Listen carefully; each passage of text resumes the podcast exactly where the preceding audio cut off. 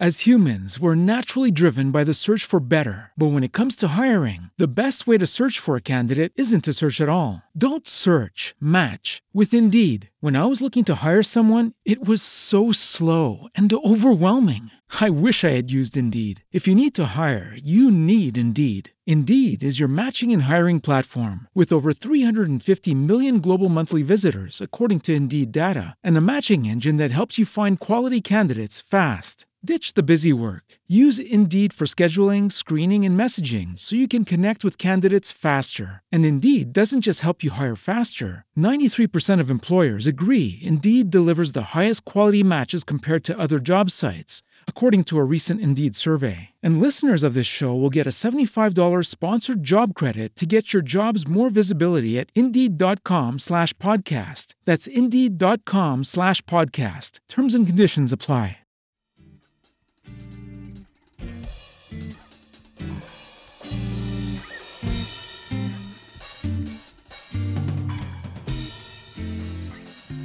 E bentornati a tutti. Eccoci qua per un nuovo appuntamento. Ciao. Tutte le persone si stanno collegando. Ciao a tutti. Eh, benvenuti a una nuova puntata Agile Ed HR, eh, una, una, puntata in cui le eh, Ed potrebbe fare la differenza. Eh, innanzitutto passo la, la, parola come al solito a Davide che fa eh, la consueta introduzione. Vai Davide. Buonasera, ciao a tutti. Vi diamo il benvenuto da parte di Agile Italia, la community di Agile for Italy rappresentata dalla prima rivista interamente dedicata all'universo agile. Oggi è il quinto di una serie di eventi e andremo insieme ai nostri ospiti a capire come evolve e si sostiene un'organizzazione agile permettendo alle persone di crescere. Parliamo quindi dell'HR o quelle che in italiano sono la gestione delle risorse umane. Capiremo insieme, in primo luogo, quali sono i nuovi approcci per organizzazioni moderne e innovative, ma soprattutto come queste eh, organizzazioni, come in queste organizzazioni venga utilizzata la metodologia agile. Tutte le questioni legate alle risorse umane sono sempre difficili da trattare, in primo luogo perché eh, ci toccano direttamente sul personale. Basta pensare a soldi, quantità della vita e qualità della vita lavorativa, soddisfazione personale e così via. E in secondo luogo perché ogni decisione presa da, da loro, dalle persone che si occupano delle risorse umane, ci condiziona direttamente o indirettamente nei confronti della nostra carriera, nella, nella nostra carriera lavorativa. Appunto per la difficoltà in generale che si ha nel trattare questi argomenti, noi oggi siamo molto onorati e orgogliosi di avere ospiti che vivono l'agile a 360 gradi all'interno delle loro aziende. E potremo imparare e quindi prendere spunto per l'utilizzo di alcune azioni o pratiche da utilizzare nel nostro lavoro quotidiano e secondo l'argomento che più ci interessa. Andando sul sito www.agile-experience.agileforitaly.com troverete, oltre ai dettagli di questo evento, tutti gli eventi schedulati con cadenza mensile e i relativi speakers che hanno voluto partecipare per per condividere la loro esperienza sul campo con tutti noi. Inoltre ricordo a tutti di leggere il nostro web magazine. Si chiama Gel Italia. Esce ogni due mesi, è ricco di articoli scritti direttamente dalle persone che ci chiedono di partecipare. Abbiamo in uscita a maggio un numero de- eh, interamente dedicato all'IN, a luglio all'HR, appunto, e a settembre Agile Data Scientist. Per chi volesse partecipare scrivendo degli articoli, basta scriverci e vi prenderemo in considerazione. Infine, prima di lasciare la parola ai nostri ospiti, ci tengo a ringraziare le community che, ci, che stanno aderendo a questa iniziativa. Nell'elenco abbiamo eh, Agile for Italy, Agile Marketing Italia, Limit Whip Society, Visione Agile, Talent Garden di Cosenza, Agile Talks Roma e come ogni volta facciamo, dettagliamo una community, oggi è San Milano, appunto una community con base a Milano che si dedica interamente a Scrum, con molti eventi sia nazionali che internazionali. Seguite il loro meetup che organizza eventi veramente belli.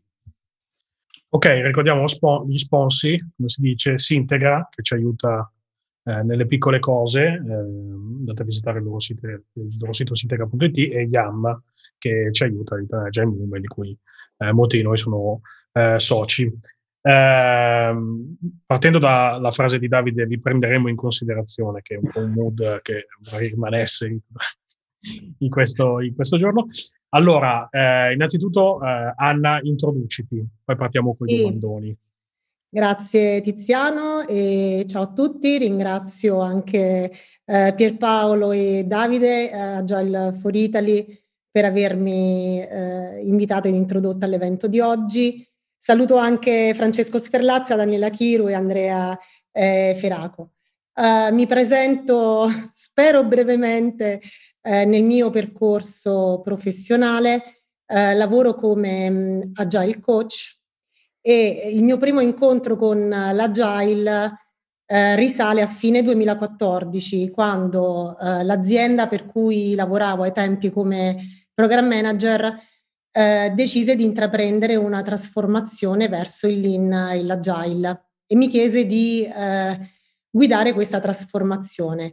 E così è stato e l'abbiamo in qualche modo avviata e portata avanti con il supporto, il prezioso supporto di, dei due coach con cui abbiamo poi condiviso un, un fantastico viaggio. Eh, ma nel mio percorso lavorativo non, ho, eh, non mi sono occupata solo di, di Agile eh, perché potrei in qualche modo definire questo percorso come un percorso non lineare, non convenzionale.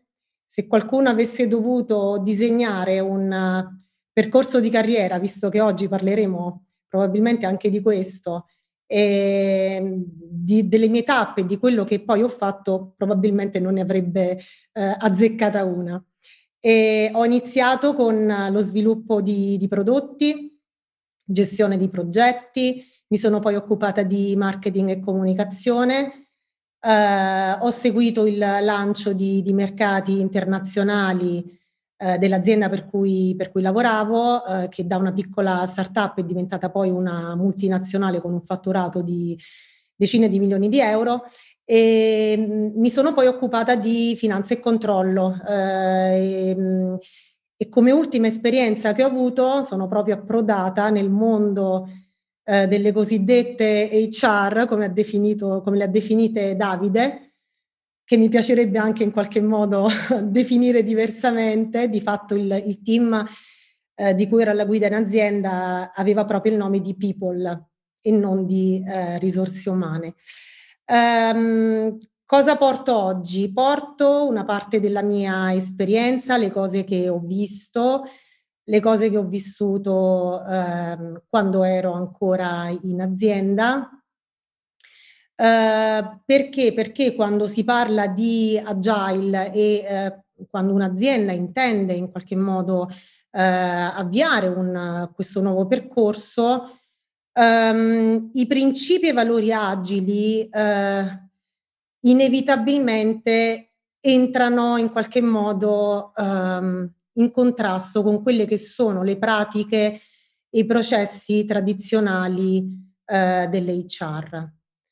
Um, ehm, qualcosa di innovativo uh, è stato fatto, ancora ci sono timidi diciamo, passi in questo ambito, Uh, vi porto una parte della mia esperienza e mi piacerebbe appunto condividerla uh, con tutti voi, soprattutto raccogliere spunti utili. Probabilmente non avrò tutte le risposte, mi piacerebbe in qualche modo dove non ci fossero trovarle insieme a voi. Ottimo, io farei partire subito Andrea Ferraco che oggi non è nel comitato, è in qualità di... c'è di pure l'audio, ok? Col primo domandone che so che hai. Ho un primo domandone. Sì, ho un primo domandone che è legato prevalentemente alla crescita delle persone, al fatto che si cambiano ruoli e, e quindi di conseguenza probabilmente cambia l'approccio con cui le persone si devono porre in azienda nel momento in cui avviene una trasformazione agile. Io parto da questa domanda che ho ascoltato che mh, ho sentito da un'altra persona allo IAD, se non ricordo male, di Brescia eh, del 2018, se non, se non ricordo male, in cui una persona disse, noi siamo abituati da che siamo relativamente, facciamo il nostro percorso scolastico, poi universitario, no? Al fatto che la nostra carriera debba essere impostata come quella di crescere in termini manageriali, dove il termine manageriale è inteso come crescita di, in termini di responsabilità di gestione di persone, quindi scalare gli organigrammi, ok? E, ehm, mentre in un contesto in cui, volendo, si, si vuole passare il messaggio del gestiamo il sistema più che gestiamo le persone, diventa anche un problema culturale per eh, chi vuole fare un percorso professionale, capire qual è il suo ruolo e capire come effettivamente fa una crescita professionale, no? Perché come, mi ricordo che fu detta questa battuta, come vado a dire a mamma che eh, io faccio il manager con non, con, non, non, gestendo 20, 30, 50 persone, ok? per dire era proprio un problema familiare, oltre che eh, scolastico e universitario, partire con questa mentalità che la crescita professionale consiste nel io gestisco un tot numero di persone. Mentre invece in un ambito di trasformazione agile molto probabilmente questo approccio deve cambiare. Però questo approccio deve cambiare non significa penalizzare il fatto che le persone comunque possono avere una crescita professionale. Cioè come si possono coniugare le due cose? Allora, eh, hai detto bene quando hai parlato di eh, probabilmente un retaggio culturale, quello di pensare che crescere in azienda significa in qualche modo scalare eh, una piramide gerarchica, eh, acquisire sempre più potere, sempre più responsabilità e questo potere in qualche modo viene misurato con quante persone io gestisco.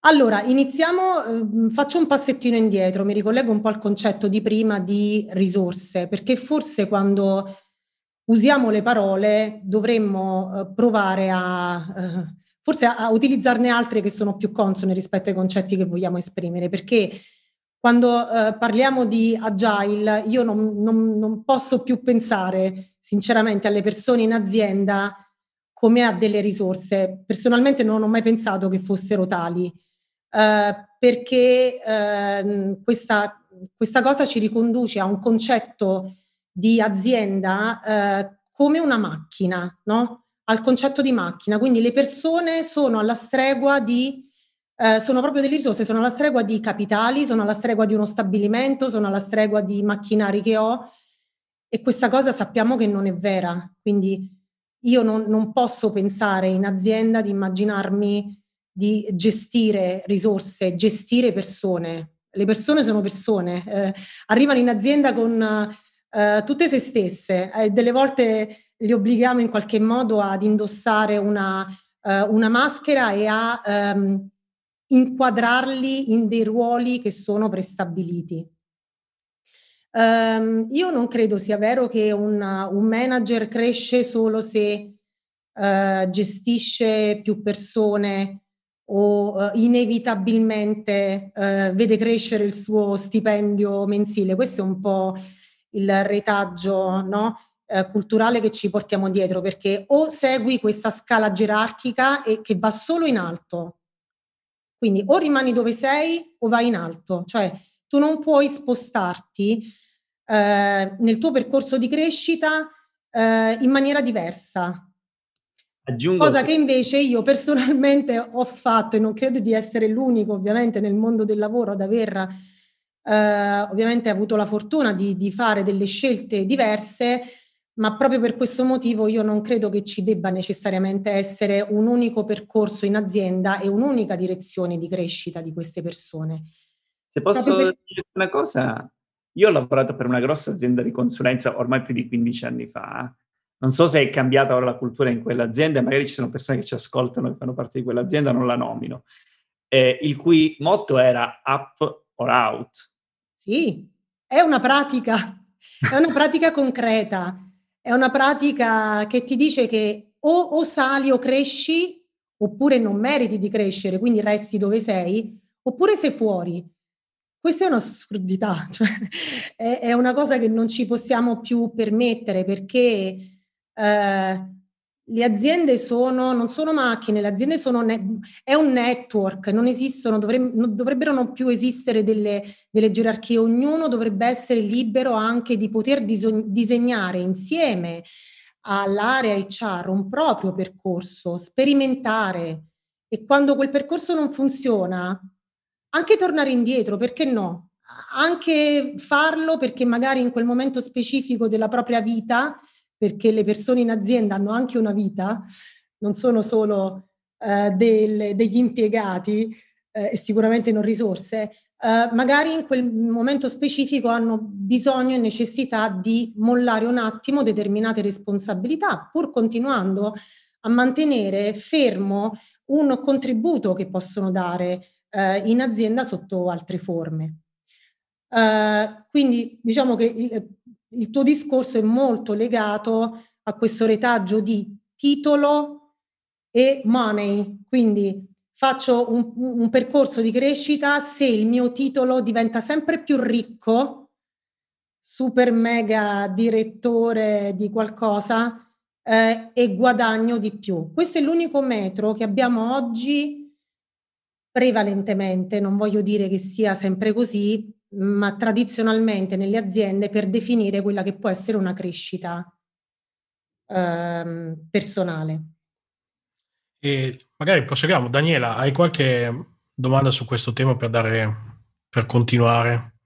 Sì, mi, mi, piaceva l'idea di una crescita non necessariamente verso alto, perché possiamo anche considerare una crescita uh, interdisciplinare, quindi mi sposto eh, su un'altra funzione, su un altro ruolo che non è necessariamente superiore, uh, perché lo vedo poi comunque in un contesto di uno, la stessa azienda che ormai sta diventando un'utopia, no? devo restare nella stessa azienda per crescere e uh, andare in, nella catena gerarchica sul, sul gestire più persone e nello stesso tempo il desiderio della, della, della persona di uh, espandere le sue conoscenze in uh, settori interdisciplinari, quindi uh, come nel caso di Anna spostarsi sulle risorse umane, su people and culture. Proseguendo su, su questo aspetto di people and culture, un tema che mi sta molto a cuore è l'aspetto di, di mindset, di, di cultura organizzativa. Quindi ehm, quali sono tuo, dalla tua esperienza gli ostacoli nel far sì che non, non ci sentiamo più dire no? che ci sono delle difficoltà tra il team agile e il resto dell'organizzazione? Come curiamo questa sfida adattiva? Allora, io credo molto nella, nella potenza della cultura organizzativa che possa in qualche modo indirizzare eh, e guidare un'azienda verso il successo. Um, ed è qualcosa che ho uh, sperimentato uh, in azienda perché um, una di quelle in cui ho lavorato, appunto la famosa startup diventata poi una piccola multinazionale, aveva una, um, una cultura molto uh, radicata, uh, pervasiva, in cui le persone uh, si riconoscevano um, e il tutto veniva, in qualche modo, tutti i processi venivano guidati dalla, dalla, cultura, dal recruiting alla parte, diciamo, di, di, di sviluppo, ehm, alla formazione eh, sulle, sulle, competenze, persino nel momento in cui una persona doveva poi, ehm, si trovava di fronte a un bivio, quindi rimanere o, o, lasciare l'azienda. Quando si parla di agile si parla appunto di, eh, soprattutto prima ancora che di una applicazione di un metodo, se, se metodo lo vogliamo chiamare, eh, ma eh, si, si, parla soprattutto di un cambio culturale. Eh, io credo che nessun cambiamento possa avvenire in azienda, soprattutto quando si tratta di andare a eh, smontare dei paradigmi, se non c'è innanzitutto un cambio culturale. Ehm, questo è sicuramente vero per l'agile che impone alle persone, ma soprattutto ai manager, ai leader, di sposare dei principi e dei valori molto diversi rispetto a quelli che abitualmente siamo, eh, ci troviamo di fronte. Uno di questi, per esempio, è l'individual performance. Quante volte abbiamo sentito in aziende, diciamo, tradizionalmente organizzate che si spinge molto sulla, sull'individualità, dove invece nella, in un'azienda agile o comunque un'azienda che vuole sposare una cultura agile, il nucleo fondamentale su cui tutto si basa sono appunto i team e quindi questa cosa impone un cambio culturale molto forte, eh, senza il quale eh, trovo difficile che certi cambiamenti in qualche modo possano avvenire. Quindi richiede proprio un, un modo di vedere, pensare e di sentire differente.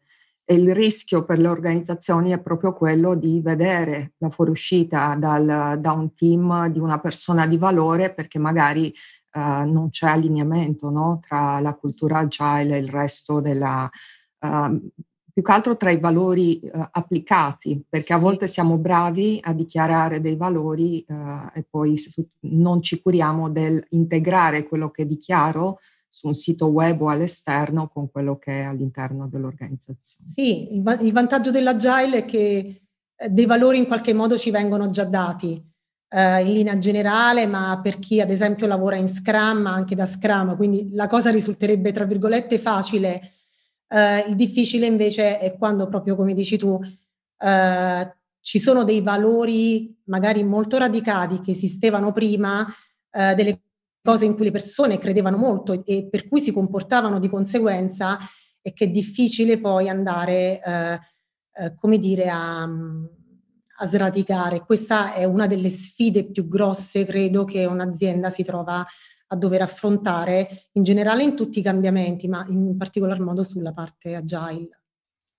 Posso agganciarmi con un'altra domandina al volo? Parlavi di, diciamo, di, diciamo, di team verso persone singole, ok? Che la, la cultura del team in particolare, ma in molte aziende si spinge una, in una logica di, uh, di obiettivi o definizione di obiettivi sulla singola persona, quando magari la singola persona poi è innestata in un team Scrum, ma avrebbe probabilmente più senso parlare di obiettivi del team, cioè lavorare sugli obiettivi del team, poi le singole persone, diciamo come obiettivo, hanno con, contribuiscono all'obiettivo del team, ma non se dare io il timore che ho è che ragionare per obiettivi sulle singole persone possa portare poi a non avere unità di team. C'è un pericolo concreto? Allora sì, sicuramente eh, questa cosa potrebbe essere un, perio- un pericolo concreto, ma il, la criticità che vedo non è tanto la questione di eh, dare degli obiettivi, quanto a cosa ci servono quegli obiettivi, qual è il nostro eh, risultato finale, qual è l'outcome che vogliamo eh, ottenere, perché di per sé avere degli obiettivi non è eh, qualcosa da eh, demonizzare, nel senso esistono degli strumenti eh, noti oramai nelle pratiche di diverse aziende per cui eh, vengono dati degli obiettivi, ad esempio eh, la pratica degli OKR prevede comunque un obiettivo e prevede dei risultati. Questo non vuol dire in qualche modo andare a penalizzare delle dinamiche tra i team e gli individui ehm, la cosa probabilmente eh, tossica nelle aziende è vedere quegli obiettivi non tanto per creare un allineamento quanto per andare a misurare delle performance. E, e quando ci troviamo in un'azienda che abbraccia eh, i valori dell'agile, non possiamo più permetterci di misurare le performance degli individui, semmai qualcuno prima le abbia eh, sapute o potute misurare eh, perché dobbiamo in qualche modo basarci su delle dinamiche di team. E dobbiamo dimenticarci di quella che è l'individualità, ovviamente senza cancellare ehm, l'identità delle persone, perché comunque sia i team sono dei nuclei ma fatti di persone, ciascuno eh, con, proprio, con le proprie competenze, col proprio bagaglio di esperienza contribuisce al risultato del team, ma è il team, diciamo, il, ehm, l'obiettivo della nostra osservazione, non l'individuo. Francesco, perché, oh, scusa. Sì, no, scusami, volevo finire e aggiungere una piccola cosa, anche perché eh, la persona lavora comunque sia con il suo lavoro, contribuisce eh, ad un sistema, come, come, si può in qualche modo valutare, misurare il contributo questa persona quando in realtà il, sistema ha delle dinamiche che non sono sempre controllabili dal singolo individuo. Quindi dovremmo forse mettere un po' da parte questo concetto della, dell'individuo e focalizzarci invece molto di più eh, su quello che è il nucleo fondamentale, appunto, sono i team. Francesco. Grazie Tiziano, e, e la conversazione diventa molto molto interessante. Io proverei a mettere insieme quello che diceva Andrea, quello che diceva Daniela e un po' tornare da Anna con, con una domanda un po'.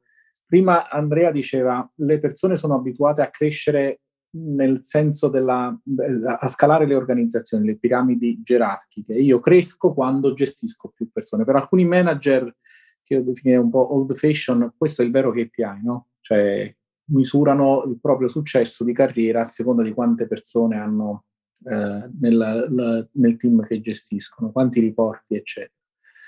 Eh, nelle aziende eh, piccoline eh, Anna, che tu citavi prima, le start-up, è facile perché in quanto piccole eh, le gerarchie non sono molto percepite, sono abbastanza flat più o meno.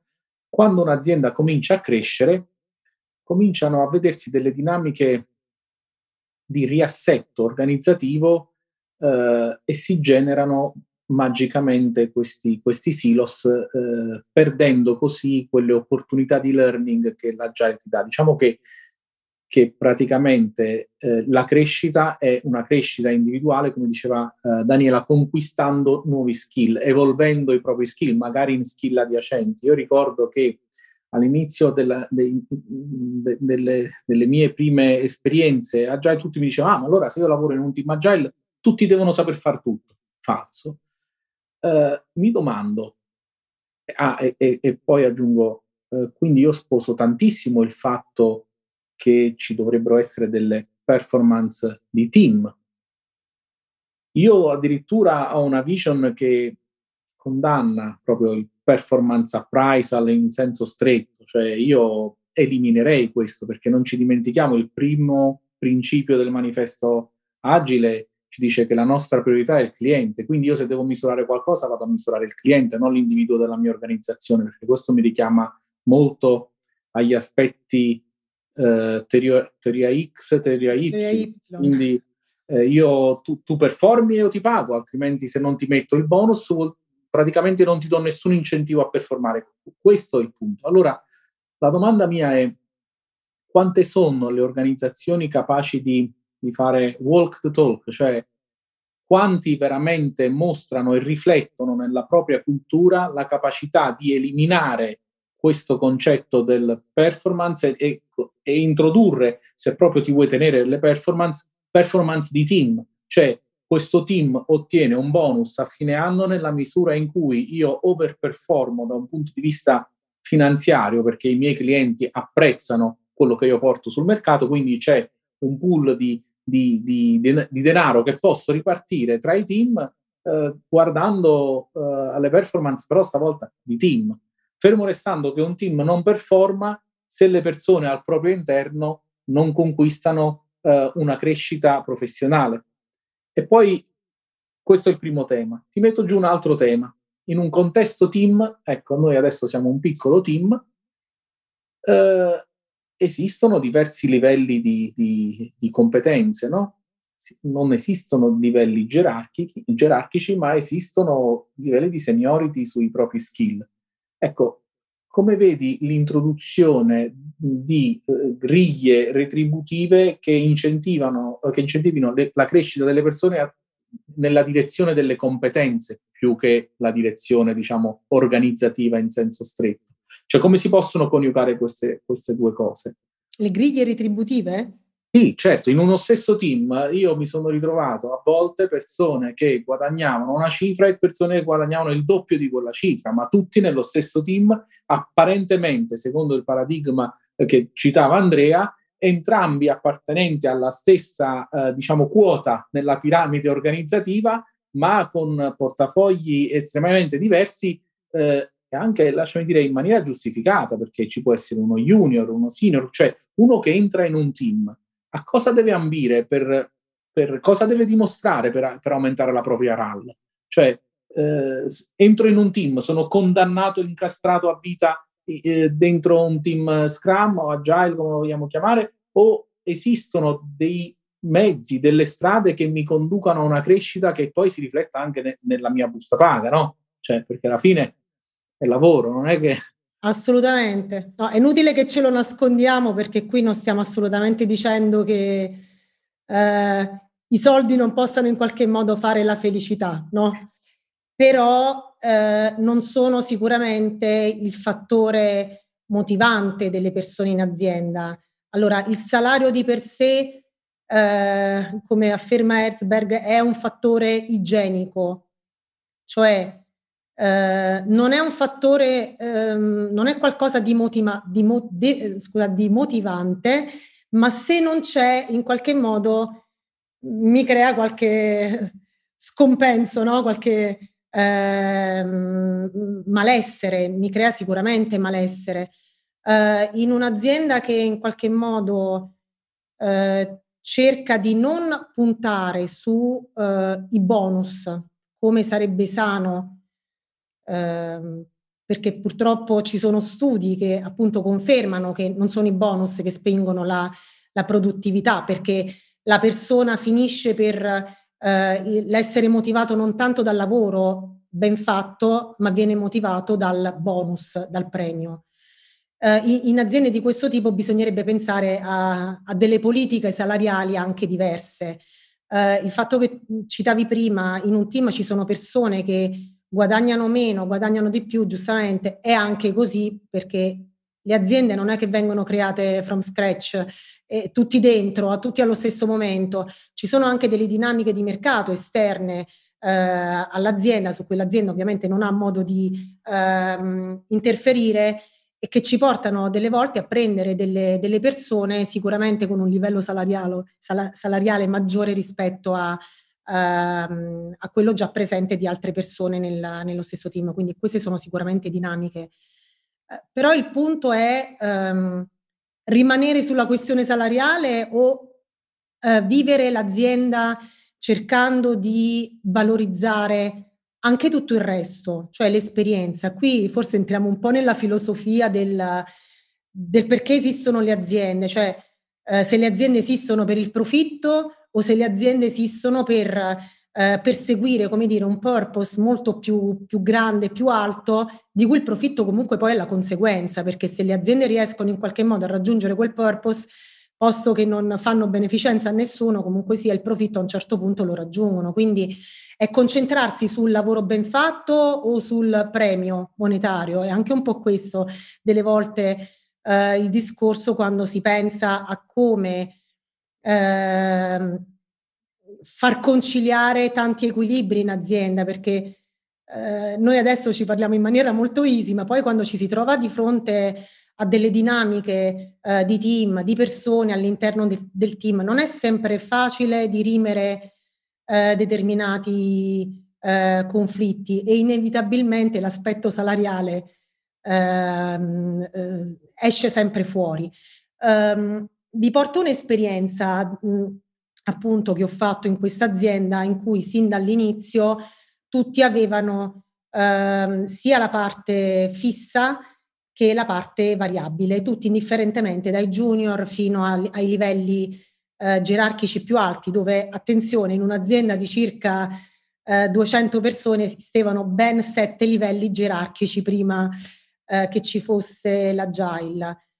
Um, a un certo punto durante la trasformazione agile, quando appunto l'azienda aveva già deciso di, era convinta di eh, perseguire appunto la, l'agilità, eh, ha deciso di togliere eh, il, il, bonus a tutti, tutti indifferentemente, eh, dai director ai più junior. Devo dire che eh, c'è stato un grosso scossone in azienda perché è ovvio che eh, quando assumi una persona e questa persona eh, a livello pratico fai conti a fine mese non solo con lo stipendio ma anche sulla parte variabile, è normale che quando si va a togliere la parte variabile insomma ci sia eh, del malcontento. Eh, ciò nonostante però devo dire che mh, l'HR del tempo, eh, di cui io non, non facevo parte perché guidavo la trasformazione, è stato in qualche modo molto eh, bravo anche perché ingaggiato eh, nel percorso di trasformazione che stavamo facendo e ha promosso in azienda una modalità diversa di reward, che non era un reward monetario, ma un reward eh, diverso che in qualche modo gratificava le persone mh, dal punto di vista della loro professionalità e delle loro competenze. Abbiamo introdotto una pratica diffusa, copiata da altre aziende agili, che è quella dei kudos. Um, ha lanciato un, un, processo, un'iniziativa per cui uh, ha fornito a tutti queste card, ha messo in, negli uffici ovunque uh, delle, delle board, delle lavagne e tutti potevano in qualche modo dare questo riconoscimento, ringraziare un collega, uh, il capo, qualunque persona in azienda eh, lo avesse in qualche modo aiutato, supportato, ispirato. Um, siamo arrivati alla festa di Natale, che era un appuntamento fisso per questa azienda in cui c'erano i famosi award. Venivano premiati storicamente le persone, ovviamente a discrezione del top management, e i team, eh, e, e queste persone, questi team ricevevano degli award. Ebbene, questi award sono stati aboliti. A quella festa di Natale eh, le persone hanno avuto l'occasione di ehm, fare i kudos ai propri dipendenti. Abbiamo trascorso circa un'ora a leggere, a celebrare insieme questi ringraziamenti a tutti e devo dire che quella pratica è stata molto apprezzata, cioè le persone si sentivano fiere eh, di, di quello che facevano, avevano trovato il loro perché nel fare il loro lavoro, che non era tanto il, la ricompensa monetaria, ma forse ho capito che quello che faccio, il mio contributo in qualche modo è utile. Non so se ho risposto. Eh, sì, sì, assolutamente. Cioè, diciamo che ehm, mettendo insieme i, i, vari contributi, mi sentirei di, di fare un wrap up dicendo che eh, in un'azienda che si ispira ai valori e ai principi agili, eh, si cerca di, di, dare più enfasi alla crescita, al learning, di fare in modo di creare più opportunità di learning, enfatizzando, diciamo, una connessione salariale tra quello che so, quello che so esprimere e, e, e, e il mio contributo nel team.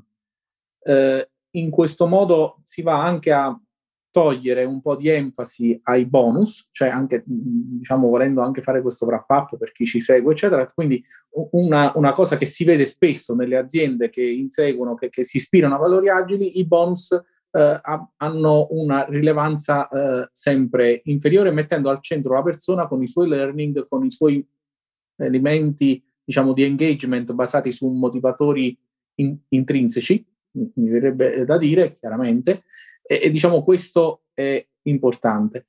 Eh, avevo un'altra domandina a questo punto, perché poi l'azienda è un ambiente sociale dove le persone interagiscono, eccetera, e la domanda era, eh, un manager al quale gli vai a fare questa proposta dice sì, ma poi chi, chi, come si gestiscono i rapporti umani? Cioè non c'è un me, persone che si, lo gestiscono, eccetera, non dimentichiamoci esiste un coach. La domanda è, un coach che tipicamente ha un background spesso, ma non sempre, tu ne sei la, la, la, una delle prove viventi, viene da un mondo IT, eccetera. Un coach oggi è più un'espressione, visto che aiuta le, le persone a crescere, di HR o esiste, eh, diciamo, eh, pu- può essere visto un coach come, come, come il nuovo, una nuova espressione di HR, ecco.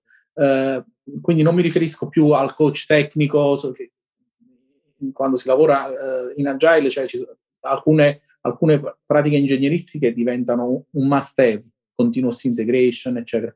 Però esiste questo aspetto dinamico, sociale, umano, ecco, che ci motiva, che ci fa perdere l'enfasi verso i bonus, ma ci, fa, ci apre un mondo di fatto di altri generi di gratificazioni. Quindi il coach come persona HR stavolta, eh, come un misto, qual è la, l'esperienza in questo senso qui?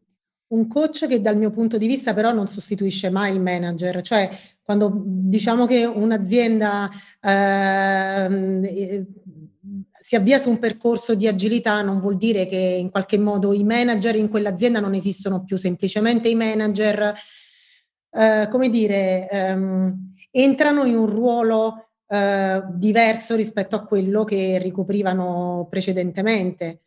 Um, nell'esperienza che ho avuto, um, io credo che forse inquadrare i coach uh, come possibili in qualche modo emanazioni dell'HR potrebbe, non lo so, però potrebbe in qualche modo essere una, una possibile evoluzione senza dire che necessariamente bisogna andare in questa direzione, perché io credo che ogni organizzazione rispetto ehm, al, al, business che, che gestisce, al mercato in cui opera, magari ha necessità di avere dei coach con caratteristiche eh, diverse a seconda appunto di quello eh, che i team poi si trovano a dover, a dover fare. Ma quando ci si interroga su quale potrebbe essere il futuro dell'HR, e se questa potrebbe essere magari eh, una possibile domanda a cui non necessariamente dobbiamo darci una risposta oggi, ma eh, potrebbe essere anche questa una possibile evoluzione, visto che nell'intento profondo di una persona che opera nell'HR c'è sempre comunque eh, la persona al centro. Eh, possiamo discutere sulle pratiche, ma comunque sia eh, una persona che lavora nell'HR ha sempre ben presente quelle che sono eh, delle dinamiche, diciamo, degli esseri umani, degli individui che lavorano in azienda, o comunque dovrebbe. Ok, ripartiamo col giro. Andrea, prego. Ah, eh, stavo pensando sempre po' al tema del, del manager, dei ruoli. E comunque i manager in azienda ci sono, ok? Ma eh, come li vedi, come lo vedi il ruolo del manager durante una trasformazione agile? Cioè, come deve cambiare, come si deve porre? Cioè, ci sono alcuni che magari continuano a fare il classico project manager, eh, però, cioè, mh, ad esempio, io ho seguito e ho letto alcuni libri di Jürgen Appelo in cui è ispirato dal principio del il manager fa la gestione del sistema e non la gestione delle persone. Ok? L'ho nominata pure prima questa frase, effettivamente. Okay? Ma che significa gestire il sistema? Ok? Come cambia il ruolo del manager che gestisce il sistema e come fa eh, un'organizzazione all'interno dell'azienda come people a supportare questo cambiamento?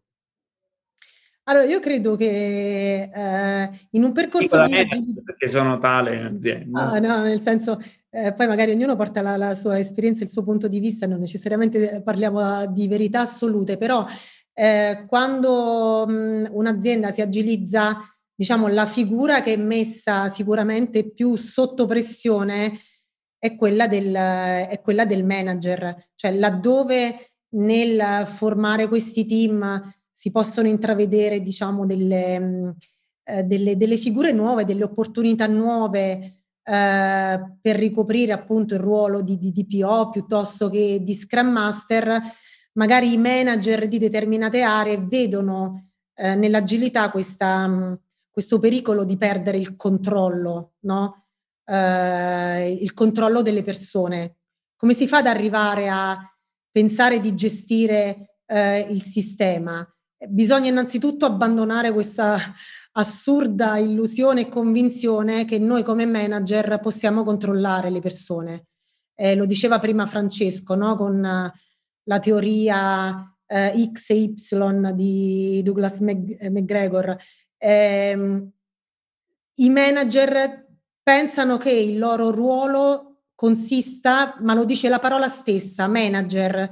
Tra l'altro ho scoperto che deriva eh, chi l'ha coniata in inglese in realtà si è ispirato ad una parola italiana che è appunto maneggiare, eh, proprio nel, nel, nel concetto dell'ippica, quindi in un certo qual modo significa occuparsi comunque di un essere vivente, però eh, nell'accezione tradizionale il manager pensa di dover gestire le persone e pensa di doverlo fare perché crede che le persone siano sostanzialmente, non voglio dire che ovviamente siano tutti così, però eh, c'è proprio questa teoria che dice, mm, appunto distingue i due approcci manageriali, i manager che credono che le persone siano pigre e che quindi hanno bisogno di essere controllate, bacchettate, seguite, continuamente stimolate e se non lo si fa eh, non, non, lavoreranno le persone, e manager invece che credono che le persone eh, siano in qualche modo ambiziose, automotivate e perché per questo motivo riescano in qualche modo ad, auto-organizzarsi, ad essere autodisciplinate.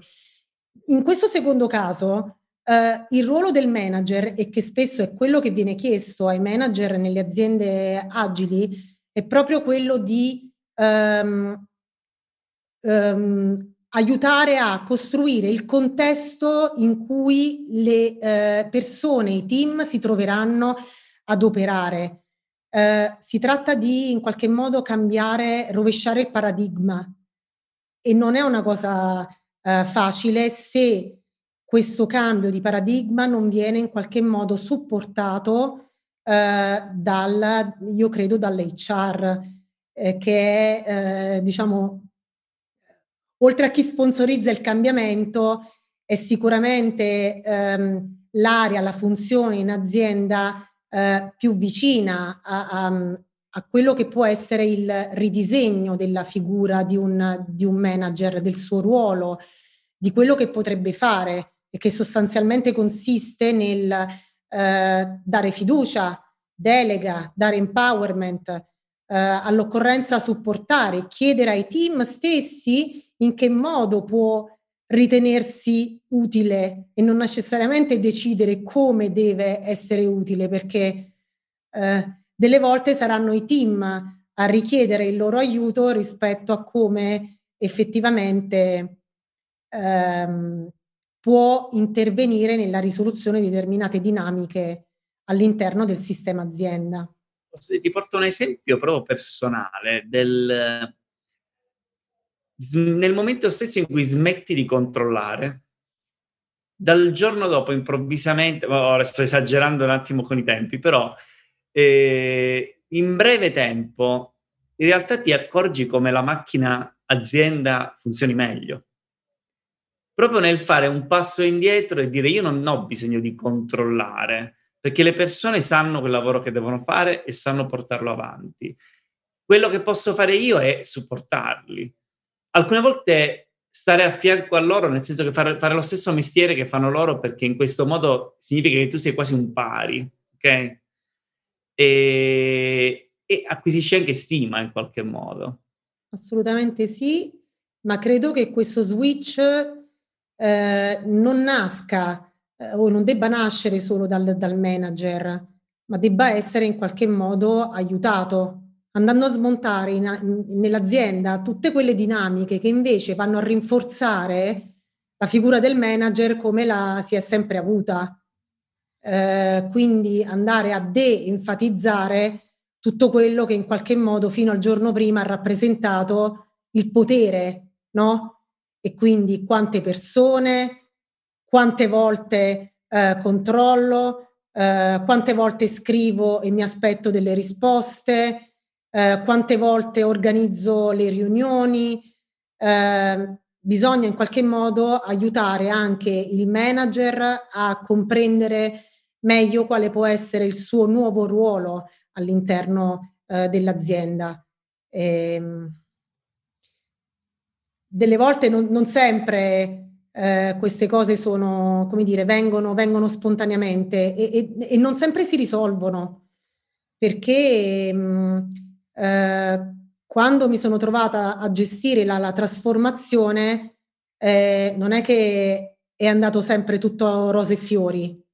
Eh, l'azienda ha perso delle figure manageriali e inevitabilmente si sono perse.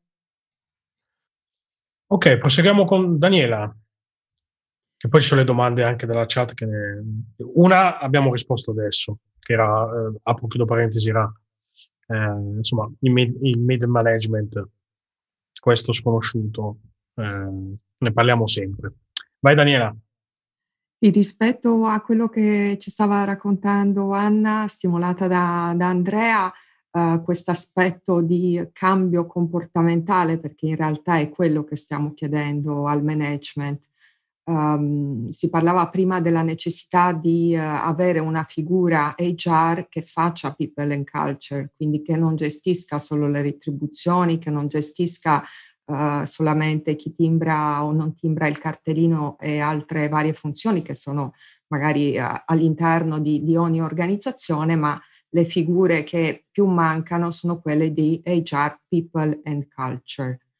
E rispetto a questo, uh, quello che si unisce no, a cosa fa l'agile coach, il fatto di poter in qualche maniera essere di supporto e stimolare un cambiamento anche nei, nei, manager. Quindi questa figura è un po' in mezzo tra l'agile team, uh, eh, HR People and Culture e riesce a giocarsi bene queste carte, eh, aiutando l'HR People and Culture che dovrebbe comunque uh, saper molto su come va fatto un cambiamento culturale su cosa significhi un cambio di mindset di cultura organizzativa di comportamenti e um, farsi nello stesso tempo carico di uh, di questa relazione tra quello che è la vecchia cultura organizzativa e la cultura organizzativa agile.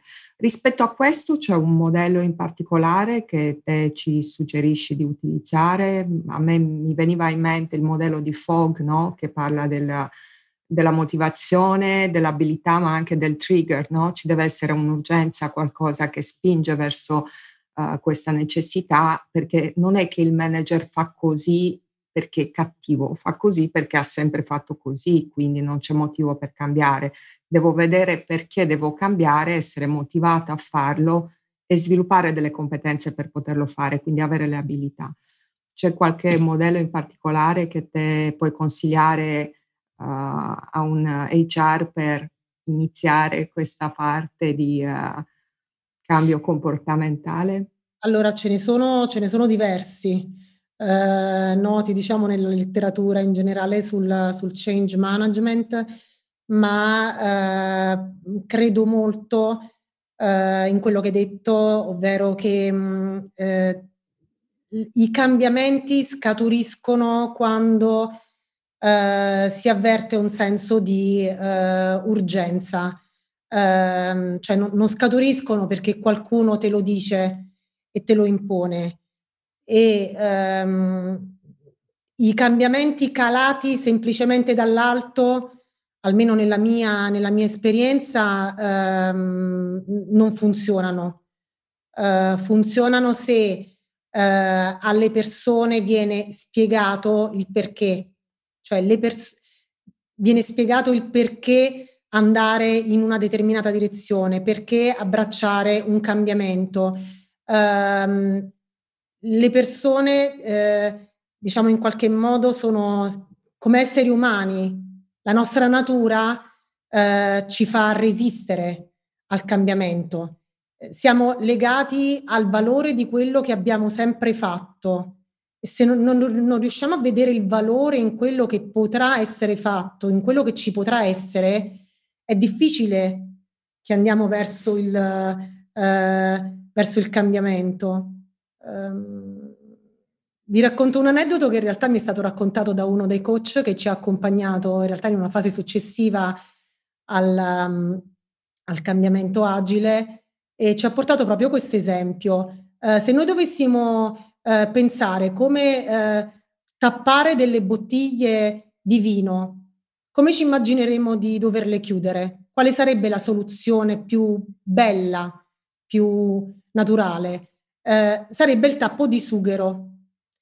Peccato che il tappo di sughero, e così facciamo sempre, eh, è oramai una pratica diffusa, peccato che il tappo di sughero eh, nel 15% dei casi viene attaccato da un batterio che provoca poi ehm, purtroppo il, ehm, la, la malconservazione di questo vino che poi deve necessariamente essere buttato. Una soluzione esiste, sicuramente più di valore, migliore del tappo di sughero, che è il tappo sintetico, che riesce in qualche modo a conservare meglio e a garantire eh, tutte le proprietà organolettiche eh, del vino. Ma abbiamo ancora, diciamo, resistenza ad adottarlo e di fatto viene adottato pochissimo. E questa è un po' la dimostrazione che eh, naturalmente noi siamo portati a eh, conservare, a resistere rispetto a dei cambiamenti che non riusciamo in qualche modo a comprendere, finché non ci rendiamo conto probabilmente eh, con dei piccoli quick win e con piccole esperienze a piccoli passi che certe cose iniziano a funzionare. Um, quello che abbiamo sperimentato in azienda durante l'agilizzazione è stata sia diciamo questo uh, storytelling mantenuto, avviato dall'inizio, questo continuo contatto con l'azienda e le persone nel cercare di spiegare il cambiamento e del perché l'azienda aveva uh, deciso di abbracciare il lean e l'agile eh, ma soprattutto coinvolgendo le persone in tutte le iniziative che sono state in qualche modo poi avviate eh, nel tempo, eh, sia attraverso i team che sono stati formati, ma attraverso eh, tutte le altre iniziative, tra cui community of practices, eh, fino ad arrivare al culmine, diciamo, di una ehm, di una bellissima iniziativa di cui tra l'altro proprio l'HR si era fatto eh, promotore eh, di rifondare in qualche modo eh, l'azienda nella sua identità eh, e insieme a tantissime persone eh, ci siamo riuniti in un, eh, in un weekend per gettare le basi per quella che poi è stata la nuova identità aziendale, tra cui vision, mission, valori, mh, mm, eh, working agreement, tutto ciò in qualche modo ha creato un collante all'interno dell'azienda per cui le, le persone si sono sentite parte eh, di questo cambiamento. Quindi coinvolgerle e soprattutto raccontare e spiegare all'inizio il perché è sicuramente un, un buon primo passo verso un cambiamento di successo. Ok, allora facciamo l'ultima domanda di Francesco, poi eh, ci sarà il domandone, che è questa nuova rubrica, domandone di Pierpaolo. Che... Ecco, eh, abbiamo parlato, abbiamo toccato tanti temi. Eh, direi, uno, abbiamo parlato del fatto che gli skill rappresentano la nuova direzione di crescita. Il manager shifta verso un contesto, verso un concetto di manager as a teacher e come coach, diciamo, è un paradigma lean verso quelle discipline, quindi aiuta le persone a crescere. Eh, il tutto però si deve innestare in una struttura organizzativa che non è più quella di una volta, non ci devono essere più questi silos, stanno venendo fuori delle strutture a network di team che cooperano, che sono coese tra di loro e attaccate all'esterno dell'azienda per poter servire meglio il cliente. Quindi queste, queste strutture dinamiche che crescono negli skill, crescono nella competenza di cosa serve al mercato e quindi si alimentano. Ora la domanda è quanto questa, questa cosa è presente, almeno eh, nella, nella, nella, nell'esperienza tua in Italia, eh, perché sono, sono strutture che si incominciano a vedere all'estero, ma in Italia come io dissi già l'altra volta, dove siamo, siamo il paese che ha inventato il command e control con Giulio Cesare, ecco, questa cosa la vedo uh, un po' uh, difficile, ma passaggio necessario. Uh, come, come, vedi il paradigma organizzativo di, una, di un'azienda che si ispira a valori agile, cioè l'organigramma, a cosa dovrebbe somigliare secondo te? Sicuramente non ad una piramide. e molto probabilmente all'idea del network, eh, come dicevi tu, quindi eh, questa rete di, di team, di persone che in qualche modo cooperano, collaborano, senza avere degli schemi prefissati, delle etichette che si portano dietro, per cui se gli dici che sei il product manager devono necessariamente fare solo tutto quello che viene richiesto a un product manager. Eh, ci troviamo di fronte a delle realtà che in qualche modo eh, oggigiorno dovrebbero diventare sempre più fluidi, fluide e di fatto dovrebbero esserle proprio per cercare di ehm, andare incontro a quella che è la, la complessità, la dinamicità dei mercati eh, in cui operano e dei cambiamenti che poi sono in qualche modo chiamate a, ehm, a cui rispondere. E lo possono fare solo se hanno una struttura organizzativa che in qualche modo eh, riesce a, eh, ad essere molto, molto flessibile, piatta. Eh. Ma allora ti faccio questa domanda, perché prima si è parlato di middle management, no? Ammesso che io abbia una parte di questi manager che sia in grado di abilitare e di far crescere le persone, ma nelle aziende in cui si parte verso una trasformazione con un punto di partenza eh, molto stratificato in termini di gerarchie, eccetera. Abbiamo, abbiamo in certi casi avremo più manager eh, che, che, che, che persone che, implementano le cose, che fanno, le, che, ne facciamo, cioè che, evoluzione diamo uh, a, a, questo middle management, ma anche top management talvolta che ce ne facciamo di tutti questi manager? Perché adesso abbiamo, abbiamo, un'azienda che si muove in maniera snella, è un'azienda fatta soprattutto di gente che o è in grado di insegnare o è in grado di fare, e, e però poi eh, esiste una quota di persone alla quale, come dire, che, che, che va migrata, che va presa in considerazione, perché il principio è job safety, not role safety, no? Quindi no, Agile non deve voler dire ti licenzio. Ecco, è un hot topic. È un hot topic perché le aziende sono tipicamente appunto organizzate con queste strutture eh, matriciali dove c'è una grandissima ridondanza di, di, manager nel momento in cui tu eh, disegni la tua catena del valore intorno alla catena del valore eh, in qualche modo formi i team è ovvio che hai meno necessità di avere, eh, di avere manager. C'era qualcuno che scriveva, non ricordo dove l'avevo letto una volta, eh, che la proporzione corretta dovrebbe essere un manager ogni 100 persone. È ovvio che quando ti trovi a dover eh, trasformare un'azienda, ehm, è normale trovarsi con persone che a un certo punto non riescono più a trovare il loro posto in quell'organizzazione. E qui secondo me c'è anche un po' la, eh, la responsabilità che deve sentire eh, l'azienda, un HR anche soprattutto, di provare a prospettare dei percorsi eh, che probabilmente esistono in azienda e che sono diversi rispetto a quelli che eh, quel manager eh, ricopriva, eh, ad esempio andando incontro all'innovazione, eh, perché magari in aziende si fa poca innovazione e magari ci sono persone con delle competenze che potrebbero eh, dedicarsi a questa innovazione. Altre volte purtroppo ci si trova a dover eh, in qualche modo eh, prendere atto che mh, non c'è posto per tutti. Con questo non, non vuol dire dover, mh, come dire, eh, cacciare via le persone, ma magari invitarle, e questo potrebbe essere un, uh, un nuovo paradigma, invitarle a trovare il loro posto nell'organizzazione, cioè chiedere a loro, rispetto alle loro competenze, rispetto al loro percorso, che cosa potrebbero fare uh, per l'organizzazione affinché l'organizzazione possa in qualche modo raggiungere il suo purpose.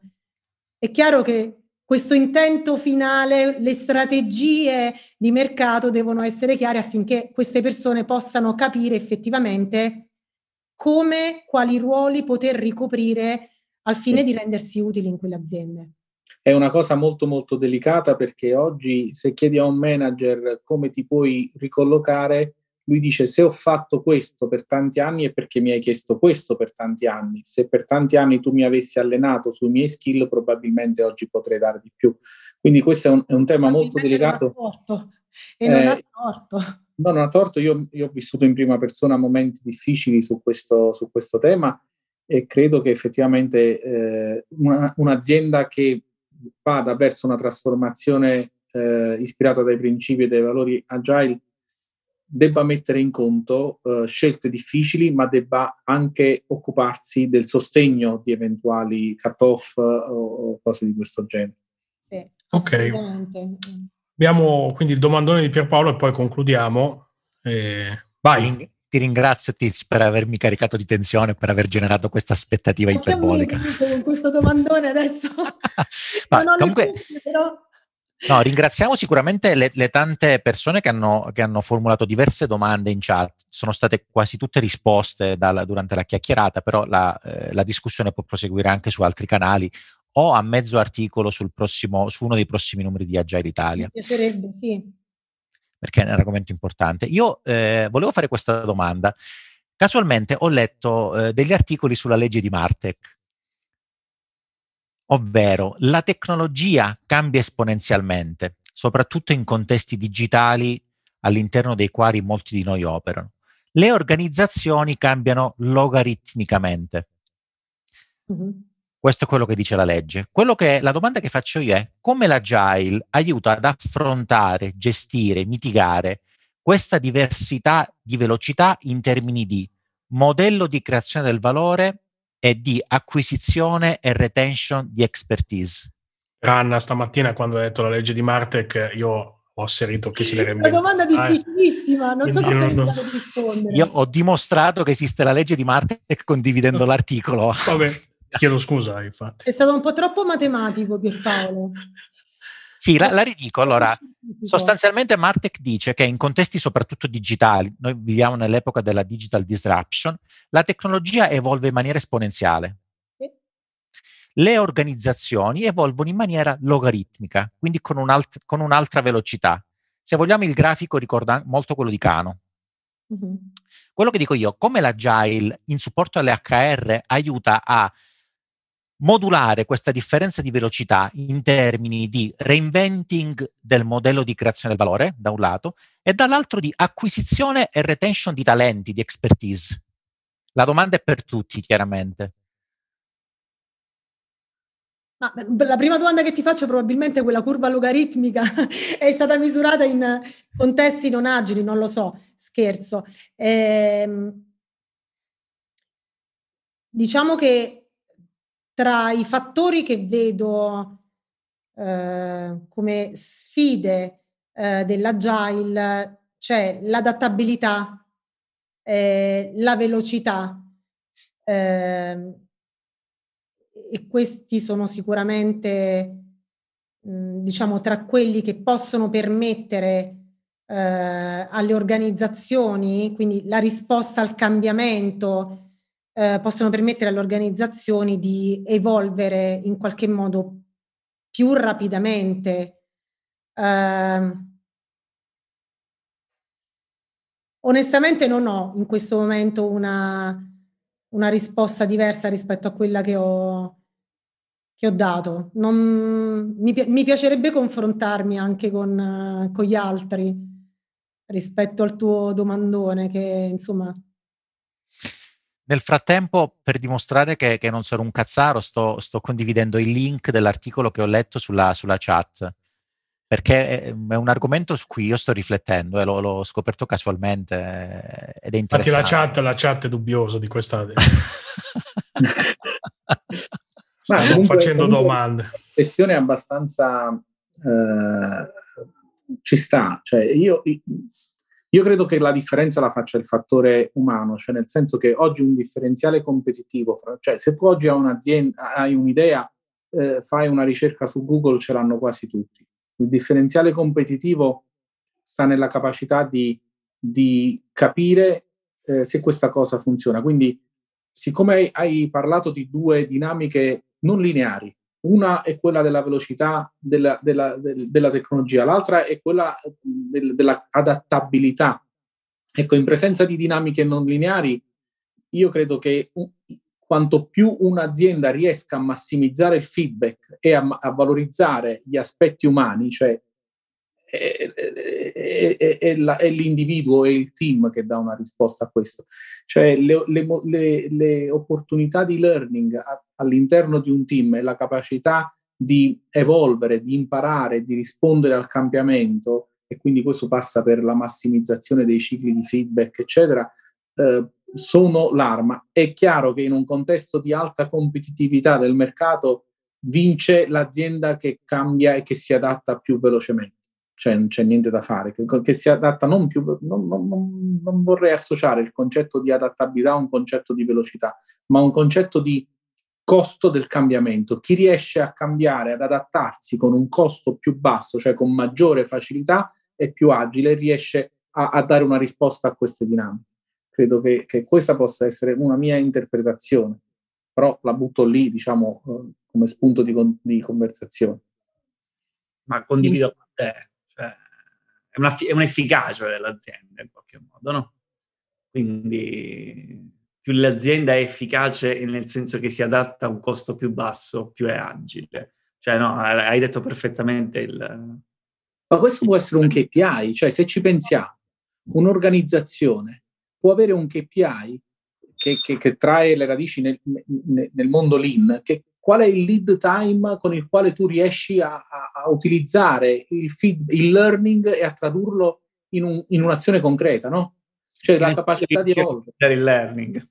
Mm. Deve essere un'organizzazione che già il learning si pone di poterlo fare. Mi piacerebbe sap- avere l'opinione di Daniela. Sì, mi agganciavo a due aspetti. Innanzitutto a quello che hai detto Francesco rispetto alla psychological safety, quindi creare, per fortuna Agile introduce questo nelle organizzazioni, creare la possibilità che chiunque all'interno dell'organizzazione mi porti delle informazioni a supporto dell'intelligenza competitiva dell'organizzazione. Quindi indipendentemente dal, dalla posizione nella formosa organigramma o meno, potrebbe avere delle informazioni molto utili per far progredire l'organizzazione stessa. Mentre mh, rispetto alle varie curve, disegni e quant'altro, uh, mi viene in mente il concetto dell'antifragilità, no? Quindi uh, andare incontro a quello che sono gli ostacoli per cogliere le opportunità. Questo significa cosa? Sviluppare all'interno dell'organizzazione un mindset antifragile che consenta alle persone di cogliere uh, quello che è di buono all'interno del cambiamento, focalizzarsi su quello che riescono a fare e questo si riesce in una learning organization, ovvero uh, si parlava prima con Anna del concetto centrale del team, quindi dell'essere insieme per, uno scopo, per, per lo scopo comune, no? lottare insieme piuttosto che sentirsi soli, abbandonati a se stessi o quantomeno sì in autonomia, però ecco il feedback del, del team conta molto e viaggiamo comunque verso obiettivi comuni. Quindi eh, questo aspetto della learning organization è molto pressante eh, anche per la figura HR che fa People and Culture, deve curarla, Uh, con un'integrazione tra le varie generazioni, perché teniamo conto che in tutto questo tecnologia che cresce ci troviamo all'interno delle organizzazioni generazioni, 3-4 generazioni diverse dal punto di vista anche delle competenze digitali. Quindi più favoriamo questo scambio di competenze all'interno dell'organizzazione, ci sono veramente tante che stanno costruendo delle accademie interne, più è facile che uh, l'azienda produca valore. E l'ultimo uh, per chiudere è qual è questo valore che voglio creare? Solo per me, per il mio team, per la mia organizzazione o parliamo della sostenibilità e dell'impatto che la mia organizzazione ha sul territorio, sulle community che magari posso creare uh, per co-creare insieme ad altri, non più in competizione ma insieme. Ok, allora abbiamo finito il nostro tempo, ovviamente noi non, in un'ora sappiamo che non è che si possono concludere gli argomenti. Eh, ho messo nella chat anche il gruppo Telegram perché per dimostrare che siamo giovani, o almeno cioè, in parte, non è TikTok, è una cosa un po', un po', un po meno giovane. Eh, per continuare a parlare e discuterne. Eh, ricordiamo che il prossimo numero sarà interamente dedicato all'IN quello di luglio a HR, quindi se, avete, se volete partecipare con, con articoli, eh, ho scritto in chat la mail, comunque abbiamo tutti i social, ci, ci trovate sicuramente, e quello di settembre sulla uh, data science, che sarà anch'esso molto interessante. Ringraziamo le community, Agile for Italy, Visione Agile di Cosenza, c'è qua il rappresentante Andrea Feraco, Agile Talks di Roma, San Milano, Agile Marketing Italia, il Talent Garden di Cosenza, Limited Web Society eh, e poi Sintegra che è il nostro sponsor eh, insieme a Yammer International Moment. Eh, vi ringraziamo, chiedo ai, eh, ai, ai, speaker di rimanere, farò io l'interruzione della, eh, della live e ci vediamo al prossimo appuntamento eh, che si parlerà di scaling e anche quello sarà abbastanza molto interessante, soprattutto probabilmente litigheremo. Eh, detto questo, vi salutiamo e alla prossima. Ciao a tutti. As humans, we're naturally driven by the search for better. But when it comes to hiring, the best way to search for a candidate isn't to search at all. Don't search, match with Indeed. When I was looking to hire someone, it was so slow and overwhelming. I wish I had used Indeed. If you need to hire, you need Indeed. Indeed is your matching and hiring platform with over 350 million global monthly visitors, according to Indeed data, and a matching engine that helps you find quality candidates fast. Ditch the busy work. Use Indeed for scheduling, screening, and messaging so you can connect with candidates faster. And Indeed doesn't just help you hire faster. 93% of employers agree Indeed delivers the highest quality matches compared to other job sites, according to a recent Indeed survey. And listeners of this show will get a $75 sponsored job credit to get your jobs more visibility at Indeed.com slash podcast. That's Indeed.com slash podcast. Terms and conditions apply.